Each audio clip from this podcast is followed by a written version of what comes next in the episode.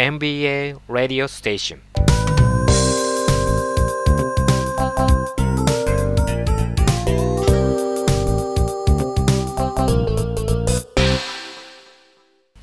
こんにちは1日3分 MBA 講座ナビゲーターを務めます阿部です、えー、5月も半ばというのにですね東京では肌寒い日が続いておりますがいかがお過ごしでしょうか。私の方は若干風邪気味なんですが季節の変わり目ということで体調管理が難しいと思いますが皆さんは十分注意してくださいねそれでは早速今回の MBA 講座に行ってみたいと思います今回の MBA 講座は競争戦略の第1回目ということで、ローコストリーダーシップについてお届けしたいと思います。近年のビジネス環境は、交通手段であるとか、インターネットなどの情報技術が極度に発達した影響で、商品やサービスを提供する企業は、地域や国内という枠を超えて、全世界が競合の対象になるという、非常に厳しい競争環境にさらされるようになりました。このような厳しい競争に勝ち残るためには、しっかりとした戦略が必要になるんですが、ハーバード大学のマイケル・ポーター教授は、競争に勝ち残るには3つの基本戦略があると提唱しています。その3つの基本戦略とはどういうものかと言いますと、1つ目は、他社より安い製品を提供する仕組みを構築するローコストリーダーシップ。2つ目は、他社と違った商品やサービスを提供する差別化。そして3つ目は、市場や顧客を絞り込んで経営資源をより狭い分野にフォーカスして投資する集中。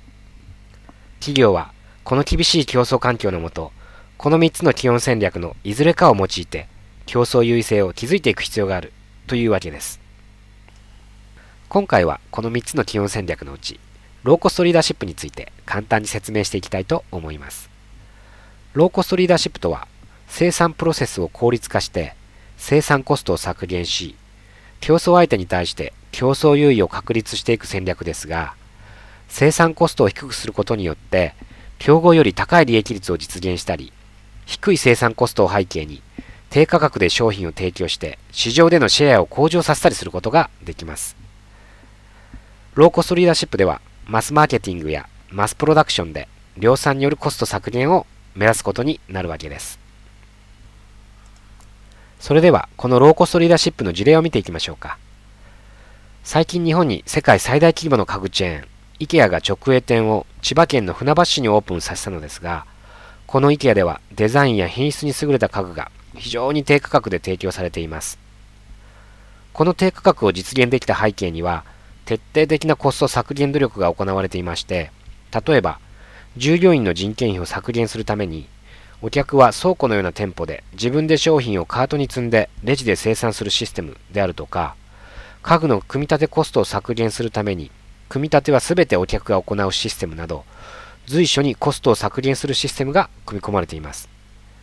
通常家具というのは高いイメージがありますが、この IKEA ではこのような徹底的なローコスト戦略で世界でのシェアを飛躍的に伸ばしてきました。このようにローコストでシェアを拡大できればその収益をさらに市場を拡大させるマーケティングに利用して、さらなるシェアアップを図るという好循環のスパイラルを描くことも可能になります。以上、今回の MBA 講座、競争戦略のうちのローコストリーダーシップについてお届けしましたが、いかがだったでしょうか。メールマガジンの方でもですね、毎週 MBA 講座をお届けしていますので、よろしかったらご登録ください。インフォメーションは MBA ソリューションのウェブサイト、www.mbasolution.com の方でお伝えしています。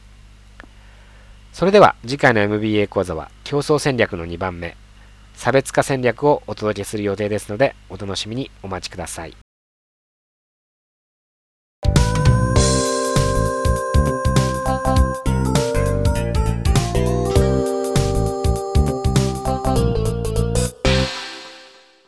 この番組はビジネスでベストなソリューションを提供する MBA ソリューションがお送りしました。